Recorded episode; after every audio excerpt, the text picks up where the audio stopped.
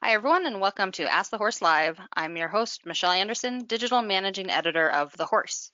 Tonight's topic uh, is gas, equine gastric issues and digestive health. This event is brought to you by our sponsor, Purina. An upset digestive system in horses can lead to much bigger problems, ranging from gastric ulcers to colitis to colic. To answer your questions, we're joined tonight by Dr. Alicia Long of the University of Pennsylvania's School of Veterinary Medicine's New Bolton Center. Dr. Long is a fellow in large animal emergency and critical care. She also has a research, interest in equine microbiome and internal medicine. Thank you for joining us, Dr. Long. Thanks so much, Michelle. It's great to be here. Uh, so let's start out by having you tell us a little bit about your background with horses and then also your work and experience treating horses that have digestive and gastric issues. Sure. Yeah. So uh, I grew up with horses. Uh, my mother, uh, we had horses at our farm, and um, so that was kind of what started me uh, being interested in horses. And uh, we had mostly draft horses and draft cross. Um, and so I did, um, you know, kind of various things with them as far as driving and pulling and, and everything like that, and some riding of them as well. Uh, and um, in veterinary school, I knew that I wanted to work with horses. That was kind of where my uh, career path went that way. And um, I have uh, just recently finished uh, residency in internal medicine, um, and I'm now, as you said, doing my fellowship in emergency and critical care. And you know, unfortunately for our horses, uh, equine gastrointestinal diseases are really one of the most common emergencies that we see, um, hence colic.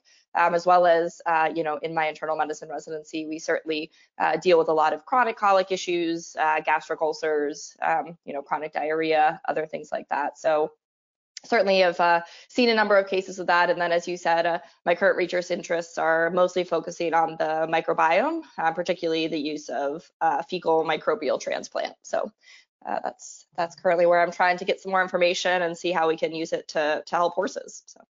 Yeah, so the microbiome has become such an interesting topic in the last few years. How how did it pique your interest? How did you end up doing that kind of work? Yeah, so honestly, the the first thing that started it was uh, when I was doing one of my internships um, at Tufts University. Um, we did a lot of uh, fecal microbial transplant in horses with diarrhea, and this is something that has actually kind of been around for a while as far as giving healthy um, intestinal contents or healthy, you know, um, feces to horses who are struggling with colic or diarrhea, particularly. Um, and uh, it's it's really something that kind of is just done because some veterinarians have had success with it it and then it kind of gets spread around as sort of you know this kind of anecdotal thing that works. But um, you know the the kind of question has sort of always been why does it work? And so that's something that really was you know kind of what drove my interest in trying to figure out why it works and how it works.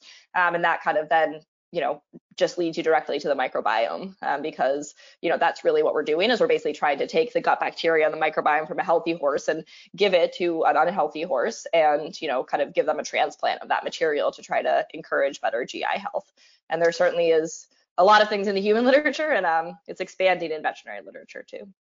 Yeah, and when I was going through the questions that our listeners uh, su- uh, submitted during registration, there were a lot of questions about diarrhea, fecal water syndrome, and just dealing with those chronic issues. I know I've managed a horse; he was wonderful, and we always said he had a poopsicle tail because it yeah. was, I mean, it didn't matter what we did for him, um, tried and tried and tried. So hopefully we can talk about some solutions because that was, you know, 10, 15 years ago, and, and now I think we have more options. So before we jump into our questions, I want to give everyone a review of our Ask the Horse Live format. We're going to be starting with the questions that everyone submitted during registration. If you have a question that you'd like to ask live from our audience, or you'd like a clarification on one of Dr. Long's responses, you can enter it in the chat window in front of you if you joined us on your computer. We're going to do our best to get to as many of your questions as possible. If you're listening to our archive or podcast and you're interested in join, uh, joining us live during one of our events, you can register to receive our announcements at thehorse.com or visit thehorse.com slash ask the horse live. So with that, we're going to go ahead and get started. Our first question is from Lisa in South Carolina, and she wants to know what pre and probiotics you might recommend for horses to maintain a healthy microflora in their digestive tract. And part of that answer, I think that um, that we're looking for is what's the difference between a pro and prebiotic? Yeah, exactly. So this is definitely a question that comes up a lot. Um, and so uh, a prebiotic is when you give, um, usually we think of like a nutritional or food product that uh, supports uh, growth and um, kind of development and reproduction of healthy bacteria. Um, it can actually occur in any body system, but we specifically mostly talk about it in the intestines. And then a probiotic is when you're actually giving a bacteria um, to, uh, you know, a patient, a human, an animal, and trying to kind of give them almost a transplant of that bacteria. Uh, so those are the those are the difference in those two. And um, there certainly again is you know a lot of these type of things with the microbiome relating to probiotics and prebiotics is really we're we're learning more and more every day. But one of the things that we do know is um, and one of the reasons that I actually really am a strong supporter of prebiotics over probiotics is uh, that probiotics in horses we we really don't have a great understanding of what is the best singular bacteria to use to improve gut health. And there actually are some studies out there that show that, um, particularly in foals, but also in adults, that administration of probiotics can actually cause some harm. So in foals, probiotics actually um, have been uh, linked to increased risk of diarrhea in both healthy and sick foals. Um, and there actually have been also some um, kind of analysis of various kind of you know over-the-counter probiotic um, products designed for horses that that actually show that some of them can have um, some antibiotic resistance bacteria in them that isn't you know known to be there until you analyze them. And so for me, I think that I I want probiotics to be something that is going to be great for horses, but I think at this point we just don't quite know enough. And so when I'm talking to my clients, I I really push them towards a prebiotic uh, type product. And the the specific prebiotic that has the most positive research in horses is uh, called Saccharomyces boulardii. Um, it's a human um, product as well. It's actually a yeast, um, and it has been shown in horses to um, alleviate um, the severity of salmonella and other types of diarrhea, and also decrease kind of shedding of salmonella. And so, you know, it's it's something that isn't 100% and isn't going to cure a horse that has, you know, acute, really severe diarrhea, colitis, but it is something that has actually has some proven data behind it. And because there are human products available, and that's a lot of what we use for them, you can actually get kind of really pretty purified form of the Saccharomyces that you know contain what they're advertised to contain. So um, for me, that's that's kind of the main prebiotic that I go for um, for horses. Uh, and for in human articles, health articles that you see, there's a the suggestion of having fiber and eating fiber as a prebiotic. Does the same go for our horses? Is forage helping uh, the way yeah, exactly. a, a, supplement would? Yeah, exactly. So yeah, so the the kind of you know obviously difference of horses versus humans even is that not only does fiber help them, but they really rely on you know fiber and forage, and so um, certainly the feeding of forage is kind of the at the simplest level, you know the the kind of best prebiotic to help feed the bacteria, um, and so that is something that you know is really important to consider. And I think luckily you know kind of the trend is becoming towards people realizing that you know sort of forage is important for horses, and and that's why you know I'm I'm really excited about that that that seems to be something that we're all kind kind of horse owners learning versus um, feeding really high concentrate grains and things like that, which are not as good for the normal and healthy gut bacteria. So our next question is from Donna, and she sent it in via email, and she wants to know which is the best product on the market to remove sand and dirt from horses' colons. Uh, do you have something that that you recommend um, for horses that that might need that? Yeah, for sure. So psyllium is really the the kind of gold standard product for removing sand and dirt from horses. There's been multiple studies that show that psyllium is is kind of the you know the most effective way. And there's a little bit of a difference as far as whether um, your horse has truly colic from sand and and sort of a sand enteropathy, um, which involves where you know they get such a big buildup of sand that they can get impacted from it, or they can have a lot of inflammation in their intestines and again get colicky or diarrhea. And so those cases really require a veterinarian kind of intervention to, to give them high, like large amounts of psyllium through a tube into their stomach. Uh, but the same psyllium can certainly be used as kind of a preventative measure to help try to clear out sand for horses that live on sand, dirt lots, horses that, you know, maybe are in grass that gets really short during certain times of the year. Um, or anything else like that to try to prevent, you know, some buildup of that. And, um, you know, there, there's various different formulations of it, but psyllium is really, really the thing that has the best research for it. And so many of us uh, feed our horses a, a flax meal uh, to supplement for omega 3s. Is that doing the same thing that psyllium does, or are you better off making sure that you're doing a psyllium treatment a couple times a year?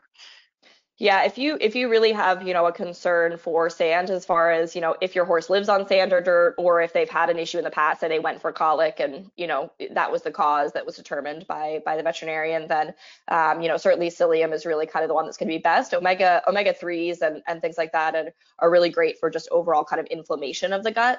Um, but they're not necessarily as targeted at removing um, sand that is there. So again, certainly great products, uh, but less about kind of removal of the of the sand. Uh, we have a question from Mary in Arizona, and she wants to know how would a horse get a salmonella infection. She said she had her soil tested and it was okay. Her mare survived, but it was a close call. Should she be worried that her horse could get it again from her property? Yeah, yeah, you know, I'm, I'm really glad to hear that that her horse uh, made it through because salmonella can certainly be a really devastating disease and can have, you know, unfortunately a, a pretty high uh, mortality, you know, in horses. And um, so salmonella is a tricky one because uh, what we've learned is that salmonella um, is out there in horses and they carry it in their body. Um, it's not so much that they have it their whole lives and, you know, just kind of shed it all the time, but certain things can make them kind of hang on to it, get sort of infected with it in their GI tract, and then shed it to other animals. And usually the the kind of source of salmonella disease in a horse would be either that another horse on the property that doesn't have any clinical signs is shedding salmonella in their feces and then the horse that gets sick um, for whatever reason has a, a, cause that makes them more susceptible to getting disease from it. Because plenty of horses can have salmonella and not have disease but for instance if a horse is stressed um, or you know going through some sort of other illness, they can be more likely to actually get sick if they pick up salmonella from another horse. Um, and again, it's through the feces on the ground, but again, it's you know definitely from that horse. And then the other thing that can happen is that horses can get sick from salmonella. It's in their own body already. Again, maybe they go through a stressful event. You know, they have surgery for an orthopedic condition or something like that. Um, go through a colic event, and they can start shedding salmonella. And oftentimes they don't get diarrhea just when they start kind of shedding it in their in their poop again but they can get sick from it. So those are really the two main ways. And you know again there's um, you know i'm not recommending that you go out and test every single horse that your horse has ever been in contact with salmonella uh, for salmonella because unfortunately it is shed periodically um, intermittently. And so you can't always catch it when you test their feces. The time that we tend to catch it is when they're actually sick from it um, and so that could be a little bit tricky. But the best thing to kill salmonella is sunlight and, um, you know, uh, kind of having um, open air, um, as well as trying to clean up fecal matter as much as possible. Our next question is from Ophelia in New York, and she wants to know what you can do to prevent GI issues, specifically gastric ulcers, when giving horses NSAIDs. So, uh, can you touch on why uh, that might uh, cause gastric ulcers in horses and then what we can do uh, to help prevent those when our horses do need a little bit of bute um, to manage something else like osteoarthritis pain or, or an acute injury. Yeah, for sure. So um, the way that NSAIDs work is again they they decrease inflammation, um, and so what they do with that is they downregulate a lot of products in in this inflammatory cascade that happens in our body as far as you know cells releasing um, a bunch of kind of inflammatory mediators, and uh, some of that cascade actually is uh, a little bit you know helpful for other things, and so when the NSAIDs are decreasing that inflammatory cascade, they're also um, downregulating um, specifically prostaglandins, which are actually really good for uh, vessel and um, mucosa health and blood flow to mucosa. And so that uh, kind of decrease of that blood flow is what causes the issues that we see. And so uh, the main things that we think of in horses, and certainly gastric ulcers can be from NSAIDs for sure, um, but we also um, worry about uh, renal or kidney damage uh, because of that and also um, right dorsal colitis, which which is often referred to kind of, you know, in lay terms as hindgut ulcers, um, which again is specifically referring to a specific part of the large colon that is most sensitive to use of NSAIDs. So that's that's how they work that way. Um, go ahead. Oh, sorry. Go ahead. Go ahead. No, I was, I was just gonna say, so as far as, you know, preventing kind of GI issues from them, the best way to prevent them is to not give NSAIDs for long periods of time, which I know is what everyone is not trying to do, right? But I think, you know, sometimes, especially if you struggle with a with a musculoskeletal issue, you know, being cognizant of the fact that really those medications are meant to be given for, you know, up to a week, maybe two weeks at a time, and, and should always be given under the direction of a veterinarian. Um, and then um, the kind of other caveat being that certainly GastroGard and, and things like that can help, you know, prevent some cause of gastric ulcers, but actually uh, GastroGard is, sorry, um, omeprazole paste um, is uh, something that um, works a little bit more for decreasing acid. And so it's not necessarily exactly kind of targeting the way that um, NSAIDs work. And so it certainly can be helpful, but honestly, the, the kind of main recommendation I have is making sure that they aren't on NSAIDs for too long and that you use the, again, guidance of a veterinarian to try to come up with alternatives if they do need long-term pain control. And also trying to make sure that they're continuing to eat really well and drink a lot of water because those um, those both are um, you know uh, ways that you can kind of help uh, mitigate damage to the kidneys as well as to the intestines. So. And there's a related question from Heather in Ontario, Canada, and she wants to know specifically about the long-term use of firocoxib. Um, so that would be our Equioxx um, that a lot of horses get as an alternative to bute. Um, and it's thought to be not uh, quite as hard on the horse's uh, GI tract. Can those horses that are on that, especially long-term, have the same kind of ulcer and colitis issues that they might get from from other NSAIDs?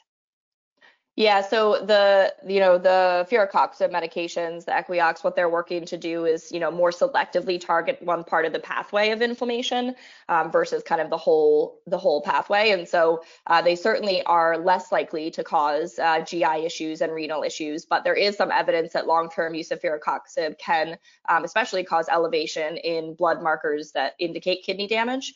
Um, and I have seen some horses that have had that present to the hospital. As far as the gastric, um, you know, uh, side effects as far as ulcers or colitis, they seem to be uh, less, uh, you know, less of a risk for that than the kidney damage. Uh, but certainly it is something that I think is is possible because they are sort of in the similar pathway. And so unfortunately right now we don't have you know studies on really long-term use like years. Um, and so I think that's something that you know is certainly good to keep in mind if your horse is on it for a while that you know you need to be monitoring blood work values um, you know potentially if they have any issues that might be concerning you know have a veterinary exam to try to see if those uh, problems are arising okay. Uh, we have some questions that have come in from a live audience. The first is from Jane, and she wants to know if she should be concerned about free fecal water in her horse um, her horse usually has it only for a few weeks in the fall, so it seems to be seasonal. Should that be concerning? Should she be addressing that, or should she let it take its course? Yeah, it's a great question. So the the thing of you know sort of free fecal water um, is, and for those of you who haven't you know kind of seen that um, condition, what what happens is horses will often have kind of normal or slightly soft manure, and then around it or at the end of defecating, they will have you know some liquid uh, kind of that comes out. Um, and so um, uh, the the time that that does occur most is in the winter. Um, and so that is certainly something that we see um, in, in horses, and, and I've seen that before. And I think most horses, luckily, are not bothered by it. So if it's occurring for a short period of time, you know, they usually are. It's more of kind of a cleanliness issue for the for the managers um, versus you know something that actually is going to affect their health. But certainly, if it's something that you know becomes more severe, um, you know, your horse is not acting normally, um, or you just want to make sure that there isn't anything else going on, it's it's always appropriate to have a veterinarian, you know, come out and, and take a look and make sure there isn't anything more sinister going on. We have a question from Jen in our live audience, and she wants to know what the best treatment for foals with heat scours might be.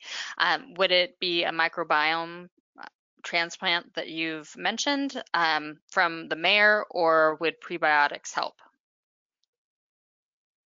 Yeah, so um, interestingly, certainly actually one of the best things would be um, using kind of feces from the from the dam.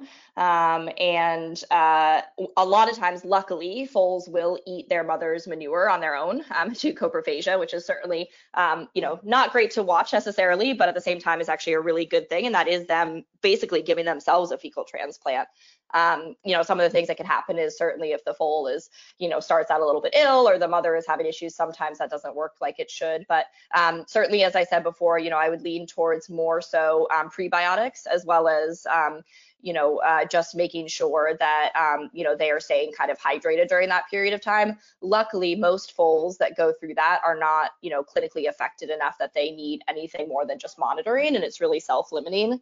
Um, and and so again, luckily, it, you know, even though it can be sort of frustrating and, and cosmetically, you know, um, uh, annoying, um, luckily most foals are, are usually pretty, you know, they bounce back pretty quick. So um, and, and again, the you know there there is much less studies in foals as far as fecal microbial transplant in foals, um, and so that's something that I think we still need to elucidate a bit more. Kind of is that truly the best way to do it? But to me, physiologically, it makes sense that that would be um, something that would work. But again, the, the data is is a bit more lacking in foals than adults.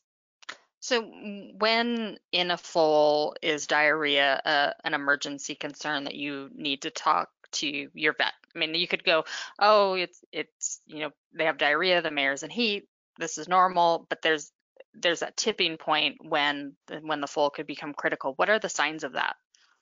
Yeah, exactly. So the things to really look out for is if the diarrhea doesn't resolve on its own with just in just a few days, um, or if the foal is at all not acting normally, right? So foals with foal heat diarrhea, um, yeah, maybe not quite as feisty as normal foals, but they usually still run around, play. They're still nursing very well. Um, you know, they're still doing all the normal foal behaviors. But you know, if at any point the diarrhea progresses to you know worse, as far as it's really you know really frequent, really watery, the foal stops nursing, looks more quiet. Um, you don't see the foal urinating frequently like it should. You know, foals usually kind of urinate every time they stand up, pretty much. Um, and and things like that are, are all signs that you should be more concerned. Um, also, foals with full heat diarrhea don't often get fevers. Um, they can, but they don't usually. And so certainly monitoring a foal's temperature during that period of time would be really important as well. We have another question from our live audience. Dee Dee wants to know if you can comment on strategies for treatment of free fecal water syndrome. Yeah, unfortunately, this this um, is I, I wish that I had a magic bullet for for all of you, but um, it actually is um, something that is still not very well understood. Um, so what I will say is that um, you know the the kind of sort of understanding of what horses it happens to and, and kind of when it occurs is um, you know usually geldings, older geldings, and usually during the winter. And especially I have a lot of owners report that um, you know when their um, horse uh, you know the grass starts to come back in. For instance, again with us when we here where I am where we have really snow and everything um, that in our area that's when owners report that it you know it kind of will improve. Um, there has been a study, just one study, but a study that has looked at um, whether the microbiome of the, the fecal microbiome is different in horses with fecal water syndrome versus horses that don't have it. Um, and it's definitely a well-designed study. And unfortunately, you know, they didn't find any difference in the microbiome. And so, you know, in my head, I always try to think of, okay, maybe fecal transplant would work. I'm certainly a big proponent of that, but the data seems that, to support that maybe that's not the reason it's happening. Um, I think one of the things to consider is you certainly can try a prebiotic, um, even though again maybe the microbiome is not the issue.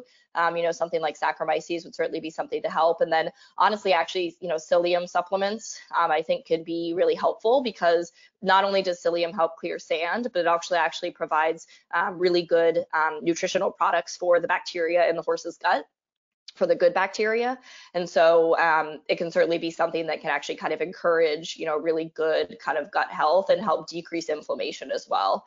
Again, we don't really have a great understanding of exactly why fecal water syndrome has, which makes it really super frustrating. So. Um, we have a follow-up question from Jen in our audience, and it's about uh, fecal transplant. She wants to know if a fecal, uh, if a microbiome transplant could be the first step before assuming a horse has gastric ulcers and putting them on anti-ulcer medications. So should we jump to doing the, the microbiome transplant or is there another path to diagnosis and treating before we get to that step? Yeah, so certainly I would say, you know, the the kind of way to do fecal microbial transplant is a veterinarian to do it because, you know, uh, as easy as it would be if adult horses would eat feces, uh, they they tend not to, and so you do have to tube them with the with the transplant. And so what I would say is that, you know, having a veterinarian assess your horse based on what clinical signs you're concerned of, you know, kind of why you think maybe it'd be something that will benefit them would be the first step. Um, the gastric ulcers is something that, you know, and we can talk um, a little bit later, you know, if, if it kind of we get to there about, you know, the symptoms of gastric ulcers. But um, if it's something that you are concerned about symptoms of gastric ulcers, uh, then that is something that I would recommend trying to diagnose that before going to microbial transplant because currently most of our understanding is that the microbial transplant is really helpful for the large intestine or the hind gut of the horse because that's where most of the bacterial fermentation occurs. And so while there are bacteria in the stomach, it's um, not nearly as important of a mechanism for, you know, kind of protecting the stomach and why horses may or may not get ulcers. So. And our next question is from Claudia in Wisconsin, and it's specifically about gastric ulcers and what are the clinical signs of ulcers in a horse. And then also Karen in Scotland wants to know if horses' behavior will change dramatically if they have gastric ulcers.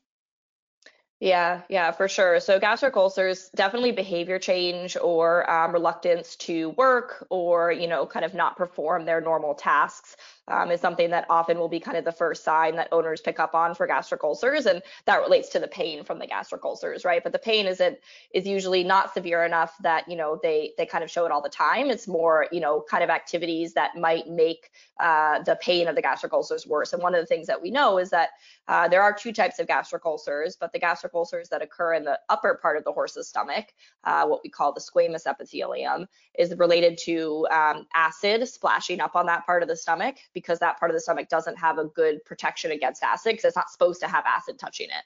Um, and so the way, unfortunately, that we manage our horses, as far as you know, meal feedings versus constant access to food, does as well as exercise can predispose them to that acid splashing up.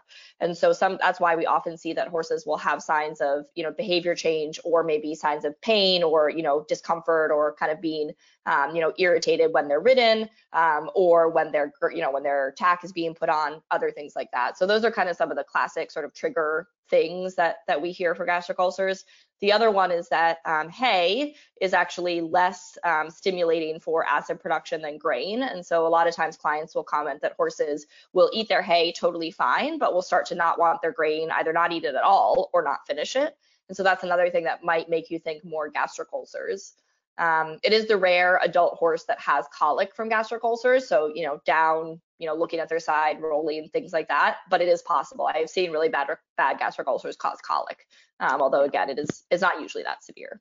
Yeah, and I I've had one of those, and it's uh it's frustrating and a little scary. Um, because yeah. So yeah, for um, sure, for sure. Yeah, yeah. And so Tamara in British Columbia, Canada, wants to know if there's an amount of time a horse can go without feed before ulcers form. She wants to know how much feed should they have before they exercise. And so this is an interesting question because like my little mare who has gastric ulcer issues um, is a fairly easy keeper, and so she does so much better when I keep hay in front of her 24 hours a day, but then she blows up and yeah, it yeah. causes a whole nother set of problems. So where what where is the balance um, between feeding them 24 hours a day and keeping them in a good body condition?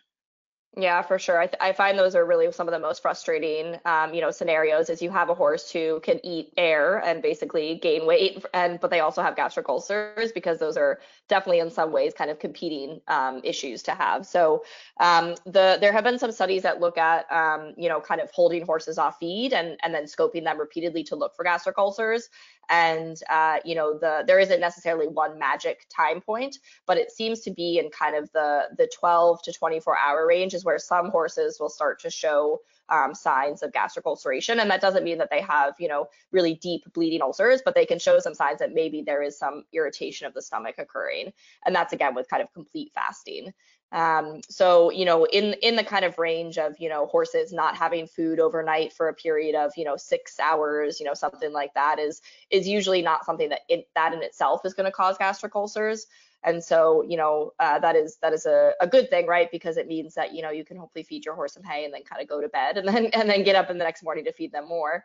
Um, and as far as easy keepers, again, you know, certainly one of the things that can help is trying to find ways to make their, you know, consumption of their hay uh, slow down um, so that they're not, you know, kind of eating it all at once. Uh, if they're especially are having to have less hay than maybe another horse their size because they do put on weight so easily. Uh, Kristen in Washington wants to know if there's a feeding routine that you would recommend after horse has gone through a round of GastroGard and sucralfate treatment for, for gastric ulcers. Yeah, so the the kind of um, there are some horses that I will say have um, don't read the book as far as you know they might not kind of do what the majority is, but for the majority of horses, um, having constant access to forage is the the best solution, and so that does involve you know pasture access um, is kind of the easiest way, right? If you have a pasture they can go out and graze in it, that's kind of mimics their their natural feeding state the most. But certainly that isn't an option for all horses. And so then mimicking that with forage feeding um, and try to give them to have as much forage as possible. And so, you know, sometimes that just means you put hay in front of them as much as you can and throw it a few times a day. For other horses, if they can't have as much hay or they eat really quickly, um, we will recommend, you know, some slow feeders such as hay bags um, with various size holes. There are all sorts of products out there. And, and, you know, I think for me, the main thing is whatever works for your feeding system and also that your horse will tolerate not destroy um, trying to get into it, um, not you know kind of hurt themselves trying to get the hay. And so it, it, can sometimes be a little trial and error if you do have to go that route. Um, there are there are a, a, small number of cases that I have seen where, um, for whatever reason, being out on pasture is not actually uh, lower stress for them or a better option because uh, sometimes, yes, they might have constant access to grazing, but maybe when they're out in pasture, they miss their buddies who who don't aren't also out in pasture, or you know they're turned out with other horses that might be bullying them or something. And so I have had some horses that we make that recommendation, and it doesn't actually seem to help their ulcers. So um, you know that really is kind of under the guidance of your veterinarian and, and kind of you know repeat gastroscopy, scoping to look for ulcers and things like that to kind of you know see if they're one of those odd cases but for most horses they they read the book so. Yeah a, a lot of trial and error there and uh, like i feel like i've tried every hay net and slow feeder on, on, the market. I have a good collection of them. I could have a little museum yeah. of, of horse slow feeding uh, options but yeah um, exactly yeah. So we have a question from our live audience. Pam wants to know what your experience is treating a horse with inflammatory bowel disease. Uh, is there any new research? So IBS, that's not something we hear a lot about in horses. Is that something um, that that you're seeing research on? Yeah, yeah, for sure. So we definitely have described in horses um, inflammatory bowel disease, so IBD, which is you know a truly sort of um, you know inflammatory. You could you know sometimes you use the term autoimmune condition where basically you know the horse's intestines are in a pro-inflammatory state, and that can cause them to have various issues such as colic, uh, weight loss, diarrhea, um, things like that. And it, it is something that you know certainly can be um, can be difficult to manage. And there are a few different types of IBD um, based on what type of inflammatory cells are involved. And so, you know, the kind of um, uh, there there is some research for sure as far as you know kind of um, what the best way to manage them is and i think it in my hands it, it's a combination of management as well as medications and i try to avoid the medications if possible because most of the medications the kind of you know what we often will will sometimes have to go to is corticosteroids, um, which again have their own risk of side effects in horses. And um, you know certainly you would like to try to avoid giving them medications if you don't have to. Uh, sometimes depending on the type of inflammation, sometimes antihistamines will work.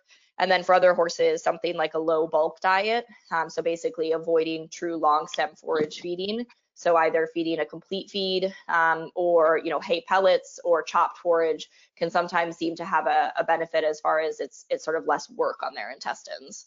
Um, but the the kind of ideal would be is you know if you have a horse who um, has you know weight loss, recurrent colic, um, you know diarrhea, chronic diarrhea, um, you know as, as part of the veterinary exam they can try to assess if they think IBD is what's occurring uh, by using ultrasound um, or you know um, you know other things like that. And then biopsies are unfortunately the definitive way to diagnose it. And i say unfortunately because those can be um, not something that's usually done in the field. It's usually in the hospital setting. Um, and so that that is a little bit of a different diagnosis there. But yeah there there is some research that's out there that's trying to look more at, at kind of non-medication things. Um, and i do think probably i inflammatory bowel disease or the slightly kind of less severe condition of IBS or inflammatory bowel syndrome, which is maybe not as kind of much of an autoimmune condition, is is probably underdiagnosed in horses. And so, is there a relationship between IBD and uh, leaky gut syndrome? Because we do hear that talked about in horses, but um, and in cattle, I think there's quite a bit of research. Um, but what do we know about it in horses, and is it related to IBD? Yeah, I think again, I think this is where we start get into the realm of we're still learning a lot uh, as veterinarians and researchers as far as you know how all those things interplay. But it is certainly would be naive to assume that the gastrointestinal tract has fully been figured out by us uh, in the horse. And so I think that um, the there is certainly likely a component of inflammation related to a lot of the conditions that we see. Whether it truly is what we would characterize as inflammatory bowel disease, as far as severe enough inflammation, consistent enough inflammation inflammation, you know, that is that is related to, you know, the horse's genetics or whatever factors might be involved, which again we still don't fully know in all cases. Um, just like in humans, sometimes that we don't have a great understanding. But um, I think it's I think it's likely that there is a component of inflammation in many conditions we see, including yeah, leaky gut syndrome, you know, hindgut ulcers, um, recurrent colic, things like that. But again, it's it's a little bit of something where I think that we are are probably underdiagnosing in that inflammation, and you know whether it's truly something that could be diagnosed as true inflammatory bowel disease or just that inflammation plays a role in a lot of the diseases we see. We have a question from our live audience. Kay wants to know what your experience has been with acid rebound following gastric ulcer treatment with uh, omeprazole. Do you have any recommendations for time course of treatment as they come off uh, that drug? Yeah, there there was actually a recent study um, that did look at that. That is something that happens in horses, and it's something that I know is documented in humans as well. Um, and so in horses, the current recommendation is to taper off, um, you know, omeprazole uh, products, GastroGard, uh, after a course of treatment. And so, you know, for most horses, they will get, you know, kind of a full body weight dose of of um, omeprazole and GastroGard. And then when you stop them, we often recommend doing kind of a half dose, you know, for you know several days to a week and then a quarter dose for you know several days to a week and then stopping. Uh, because we i think that's something that we have learned more recently in horses and, and um, you know documented that that does occur in horses. So it's definitely something that you don't want to stop that medication cold turkey if they've been getting a course of treatment for gastric ulcers eileen in california wants to know how you can tell the difference between a horse having gas and a horse that's colicking yeah, so um, colic, you know, similar to you know human babies and all that, really just means abdominal pain. And so, you know, the the kind of tricky thing about that is that there are many many things that cause colic, and sometimes it doesn't even have to be related to the intestinal tract. Um, it can, you know, be anything else that's in the abdomen. So kidneys, liver, although certainly in horses, by far and away, the the most common cause of abdominal pain is from from the intestine. And so um, gas is a type of colic that we see in horses, where gas colic or spasmodic colic, which um, is luckily usually a relatively easily resolved um, problem. And some horses um, will either not need any treatment, might be uncomfortable, be rolling around, look really painful, and then without any intervention will just stop being uncomfortable. Um, or sometimes all they need is one dose of an NSAID, like you know flunixin, and then they are totally fine. Um, what I will say is that you know if there is something where your horse is showing signs of colic, um, the the really kind of the way to determine what is going on and how serious of a problem in is to have a veterinarian out. Um, certainly, many owners have flunixin at their at their farms and have it to use. And if your horse, you know, if that's been prescribed to you by a veterinarian for that horse for certain instances, it's one thing. But you know, it, sometimes if you give a horse a dose of flunixin, they might look good while it's on board, but it's actually kind of masking something more sinister. So, you know, gas colic is is a type of colic that's usually short-lived, but it certainly can look similar to other really more serious conditions. And we had a question from Debbie in Florida, and she was asking about lipomas, and those can cause colic as well. Can you explain to us what a lipoma is? Yeah, so a lipoma is a benign fatty tumor. And the reason I say benign is because it doesn't spread throughout the body, so it doesn't metastasize, it's not malignant. Uh, but unfortunately, benign implies that it's not a big deal. And, and, in horses, lipomas can actually be a really serious problem. And what happens is these, these um, tumors grow over a period of years uh, sometimes just a few years, sometimes most of the horse's life. And in some horses, they don't cause any problem. You would never know your horse had them. But in other horses, they can cause um, acute severe colic that requires surgery. And the reason that happens is that these tumors will grow, and as they grow, they grow on a stalk. So they almost are kind of like a ball on a string, and that ball can wrap around various parts of the intestine and block both, um, you know, food and ingesta from moving through the intestine, as well as block the blood supply to the intestine. And um, when that happens, it's again a, a, serious emergency, and horses will be very, very painful from that. And um, it is something that almost always requires surgery to correct. We have a question from Daisy in our live audience, and this is going back to gastric ulcers. She wants to know if you have any ulcer treatment or management recommendations for an insulin resistant horse. So here you have a metabolic horse that that might not be able to be eating hay 24 hours a day. What what recommendations might you have for her? Yeah, so the the one overlap between gastric ulcers and metabolic disease that is helpful is that low starch or low sugars is actually beneficial for, both of those conditions. So for insulin resistance as well as for gastric ulcers, because the sugars, the starches, such as you have in grains, um, certainly trigger more of um, ulcers than uh, low starch things such as you know forage and particularly you know kind of low starch hays. And so one of the main thing is really to make sure that you are feeding a low starch hay, uh, which you can have um, hay testing done because unfortunately, while there are some kind of trends in different types of hay versus alfalfa, you know, actually can have lower sugars and starches than some orchard grass hays, it can be very variable based on the load of hay, you know, and and kind of the time of year and all that. And so, um, luckily, most um, states have free testing of forage through their, you know, state co-ops um, that you can kind of send in and get free testing, or if not free, at least very inexpensive. So that would be kind of the main thing is that make sure that you're feeding low starch forage. Um, and again, also avoiding feeding grains. And so what that would be is you can feed ration balancers, which basically are low calorie um, vitamin and mineral supplements.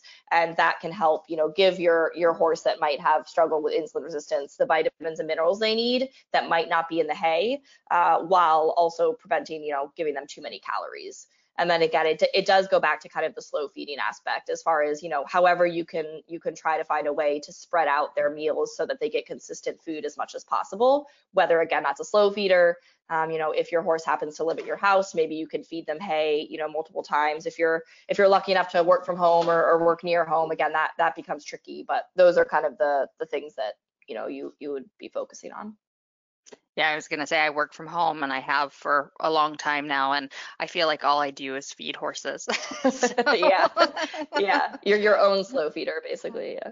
Yeah, yeah. Uh, it makes them like you a lot when when you bring them hay four times a day. So, um, yeah.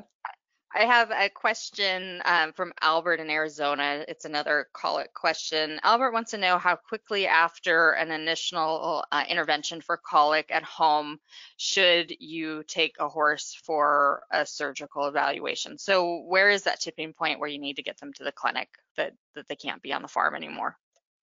Yeah, so so in, in my kind of um, you know sort of uh, mind is that ideally I think it really is is ideal to call a veterinarian out to evaluate every episode of colic, especially if it's the first time your horse is colic, so they don't have a history of it, so you kind of are you know not sort of sort of used to kind of what they tend to do, um, and then you know the veterinarian on their exam might find some things that say oh, you know, we really have to go to the hospital. So again, for instance, things that, you know, require um, that the horse is not able to eat. So they're refluxing, which is basically the horse equivalent of vomit.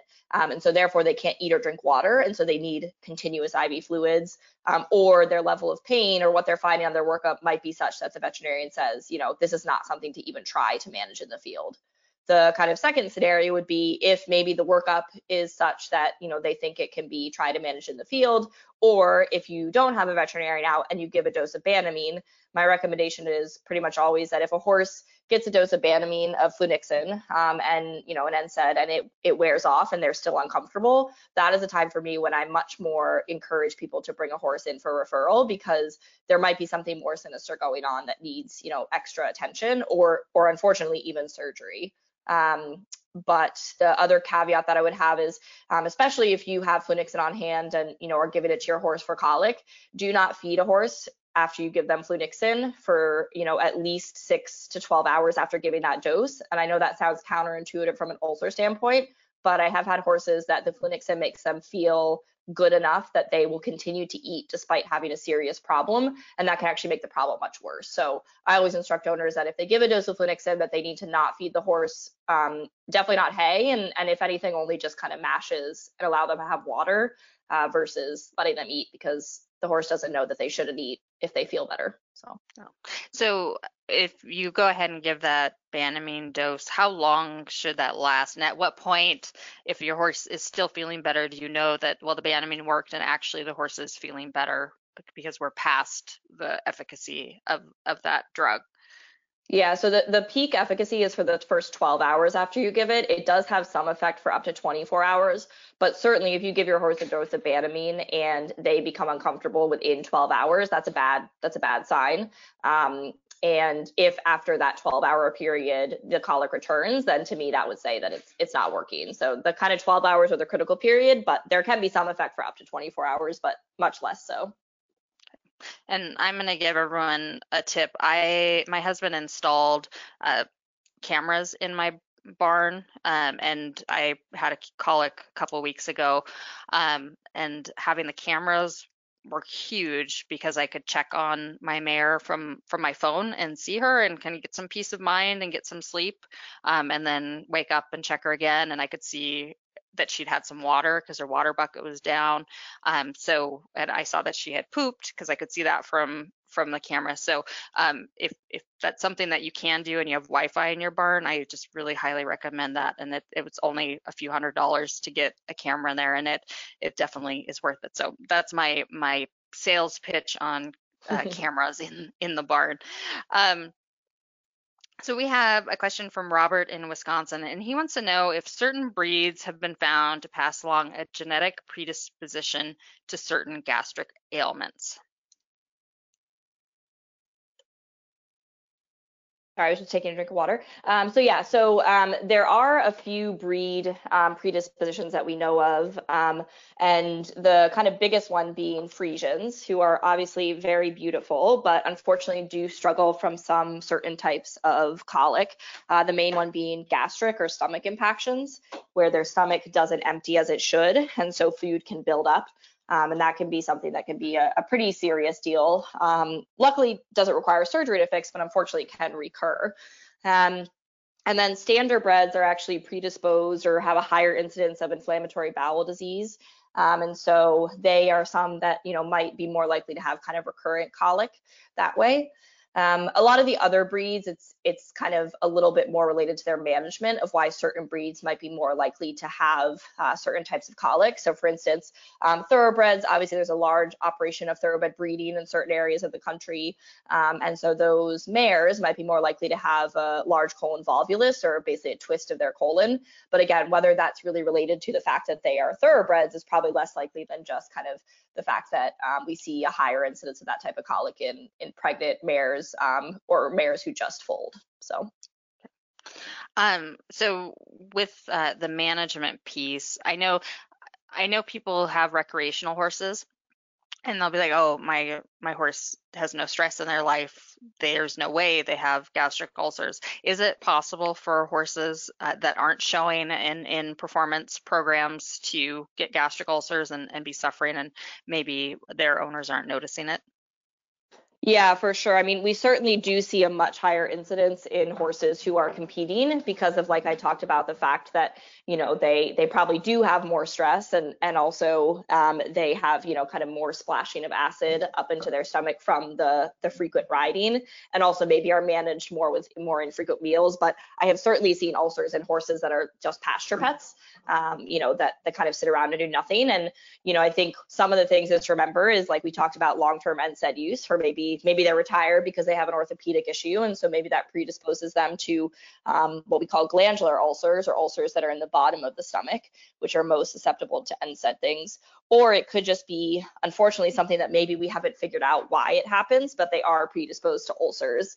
And I have some horses that I I don't have a great reason for why. They seem to have the least stress-free life, um, but they do get recurrent gastric ulcers. And it, in that case, it is a lot of management of, of unfortunately, a, somewhat of trial and error of trying to figure out what works best for your horse and kind of to keep them from getting recurrence of ulcers. Whether it's, you know, how you feed them or, or you know, where they're kept on your farm, whether they like to be in a stall or not in a stall or, or things like that. So um, I often find that those horses, it's more so kind of a little bit of a of a detective work to try to figure out why they're having ulcers than the horses that are in active training and competing.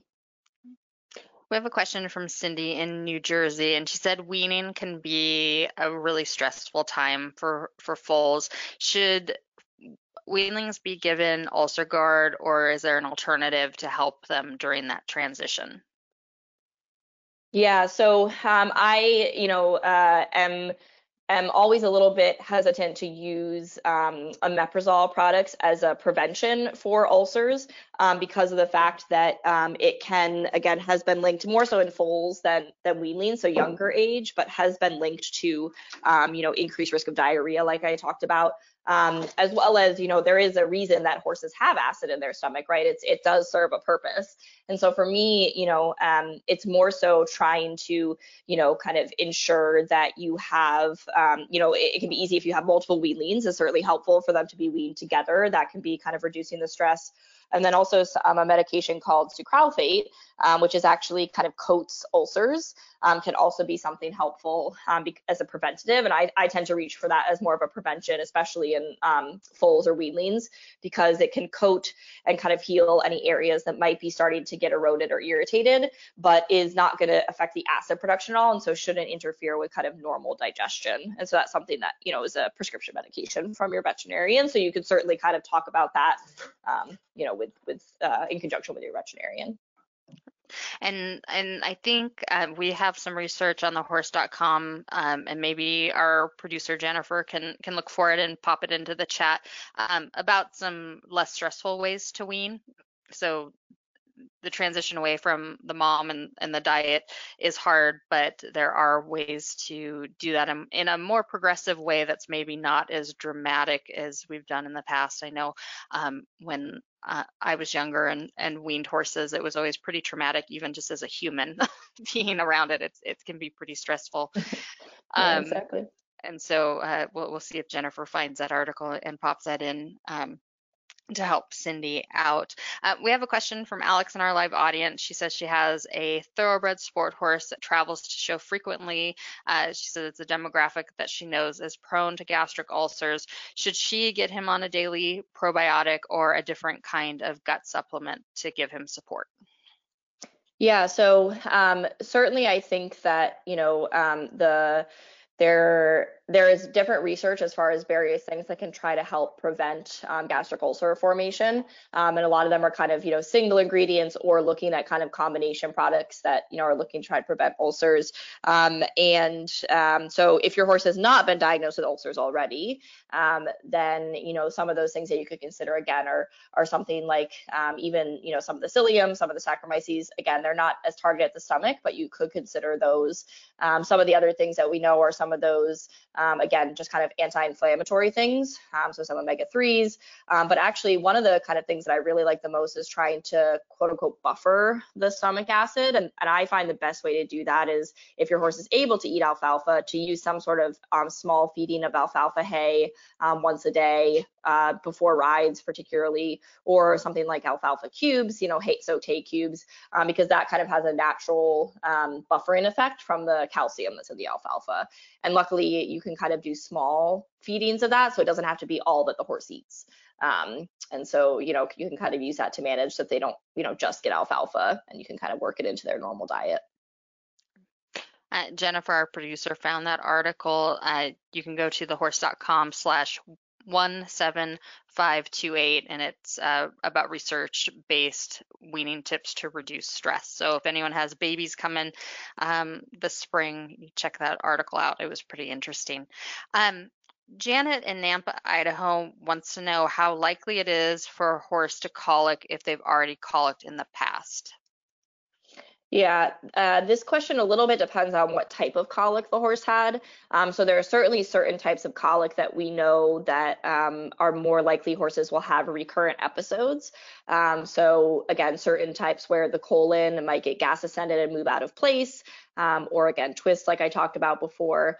Um, but there are other ones that we luckily often see them kind of just one and done. Like for instance, if your horse has surgery to remove a lipoma that has caused an issue, luckily that, you know, that recurrence of issue is unlikely to happen again because, you know, you've removed kind of the offending source. Um, and so I think also, though, there is a large um, amount of work that needs to be done looking at recurrent colic in horses and chronic colic, because we do certainly have some horses that will have vague episodes of recurrent colic and we don't know why. And the episodes might be similar as far as how they present and, you know, sort of trying various things doesn't necessarily always stop it. And so there certainly is, you know, a risk, but it a little bit depends on the type of colic um, that your horse has had. We have a question from Terry in Florida who wants to know what the first signs of colitis might be. Yeah, so colitis, or you know what we often talk about is kind of acute diarrhea. Um, one of the tricky things in horses is that diarrhea in colitis is not actually always the first sign, or sometimes doesn't even become one of the major signs. And so one of the first things that owners will often notice is a horse might be less interested in eating or might be acting quiet or not quite themselves. And oftentimes that's actually because they have a fever. And so I always recommend that owners have thermometers at home. Um, certainly mercury thermometers are fine, but you know you can get those digital thermometers that you just buy at the pharmacy and those work well too. Uh, because if your horse is not acting quite right, not really wanting to eat, uh, taking a temperature could be a really helpful way to know, you know, kind of what might be going on, and will also be super helpful for your veterinarian to know um, if you if you're giving them a call. Um, so again, kind of quiet, not wanting to eat um, could be one of the first signs. Um, lying down more, things like that, having a fever, those are often kind of the first thing you'll see. Um, and certainly, um, you know, uh, you might also see diarrhea, and it might kind of start as their feces just looks more soft than normal and kind of progresses to diarrhea. But again, usually for me, the first thing that clients will say is, oh, my horse wasn't really acting right, was kind of quiet, not really wanting to eat, maybe lying down more than normal. Um, and that that is kind of one of the things to tip you off. We have a question from our live audience. Katrin wants to know if uh, bots can cause horses to have ulcers in their stomach and what's the best approach to dealing with them. Yeah, so um, bots luckily are something that tend to not cause horses too many issues. Certainly, where they attach in the stomach can cause some damage um, to that that stomach. But again, most of the time when we have bots in horses' stomachs, they're usually incidental findings. Um, whereas, you know, we might be scoping them for a reason that's not causing pain, and we see the bots. Or if we're doing a gastroscopy to look at the stomach and we find other ulcers, you know, and when we heal those, even if the bots are still there, it's not really the problem. But the way to deal with bots is um, they're very sensitive to ivermectin dewormers. And so one of the things that we are seeing is that now as we are trying to be better about not over deworming our horses is that sometimes we see bots more frequently um, because we are giving them less, you know, or maybe not at all giving them ivermectin dewormers. And so, um, you know, working with your veterinarian to come up with a deworming plan, but using an ivermectin product or avermectin product once a year is usually enough to control the bots. Um, also, the bot eggs will live on horses' legs. They're little yellow, small, um, kind of round eggs that stick a lot to the horse's legs and their side. And then when the horses nuzzle or lick and, and then swallow those eggs, that's how they get in the stomach. So if you see that your horses has those eggs on their legs, you can also work to kind of remove those before the horse can swallow them. And then you know that's something that we haven't talked about um, tonight, and we actually we we only have about four minutes uh, left, so I don't know how much we can cover on it. But uh, internal parasites, uh, what kind of effect can that have on the horse's digestive system? Um, and should owners be worried about that damage? Yeah, so what we're learning is that, you know, internal parasites are kind of a normal part of horses' lives. And so it's probably, you know, the goal for horses is not to have them have no parasites. It's really to have them not have too many parasites. Um, versus, you know, when you're talking about dogs, you don't want your dog to have any parasites because they live in your house and you don't want to be around their worms, right? So it's a little bit different of a goal. But um, one of the main things that we see with parasites in horses is either no signs if they have a low enough burden, which is good. You can sometimes see colic um, particularly if as the worms are going through different parts of their life cycle, they might be more likely to cause inflammation in the gut um, and therefore discomfort. Um, or you can see diarrhea. Um, usually it's more of like a chronic diarrhea, but again, when the when the worms are going through different parts of their life cycle, sometimes they will have kind of an acute, you know, um, exacerbation and, and, get acute diarrhea and, and can be severe. Um, but certainly kind of like you know, any horse that sort of, you know, has trouble putting weight on, um, has an ill thrifty coat, you know, a poor hair coat, might be something to kind of investigate the worms, the internal parasites. We have a question from Lisa in our live audience, and she wants to know if there are any updates on rotavirus, and she said particularly variant B in horses. Yeah, so you know, rotavirus is something that you know we used to kind of consider was could cause a lot of diarrhea in foals, but actually was relatively self-limiting. But in Kentucky, they have definitely had this outbreak of this new strain, which can be really severe and, and cause a lot of disease. Um, and so I know that there's a lot of work being done in Kentucky to try to figure out, you know, how we can prevent that that from occurring and you know working on you know various vaccinations for that specific strain and things like that. And so a lot of that research is still ongoing. Um, and so unfortunately it is it is still a big problem especially in large groups of mares and foals that are being commingled. Um, so uh, that is definitely a developing area right now. We have a question from Jen in our live audience, and she wants to know if diatomaceous earth can help with sand ingestion and colic. Yeah, so diatomaceous earth, most of the time when I'm hearing people kind of, you know, ask about that, it's related to deworming. And what I can say is that it is not effective against internal parasites um, in a way that is that is really as useful as dewormers. And so more so a, an effective deworming strategy is better for that. As far as sand and colic, um, I think you know the there is some evidence that maybe it helps a little bit with inflammation and things like that but unfortunately there's a lot a lack of kind of true data that says it's definitely effective um, it's probably one of those things that isn't going to hurt and may help, but um, I always hesitate to use that phrase because again, we used to say that about about probiotics, and I think we're learning that maybe that's not true. So I, I would kind of have that, you know, as a caveat to other things too, that maybe there is kind of, you know, we don't know fully the effect they're having, but um, yeah, I, I myself haven't used diatomaceous earth a ton for kind of addressing colic and things like that, but there is some some things to suggest that maybe it would help. Okay. Well, unfortunately, we are out of time. We, we did some rapid fire there in the last 10 minutes. So thank you, uh, Dr. Long, uh, for helping get to all of those questions. I, I want to thank you for joining us uh, and answering. We, we covered a lot of ground uh, tonight. And so thank you for, for being willing to ride along with us and answer the variety of questions that we had. We appreciate it. You're so very welcome. It's my pleasure. Thanks for having me. I also want to thank our sponsor, Purina, for bringing this event to our audience uh, free.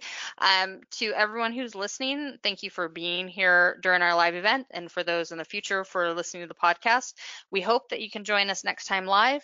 Uh, until then, from all of us at the Horse, have a great night.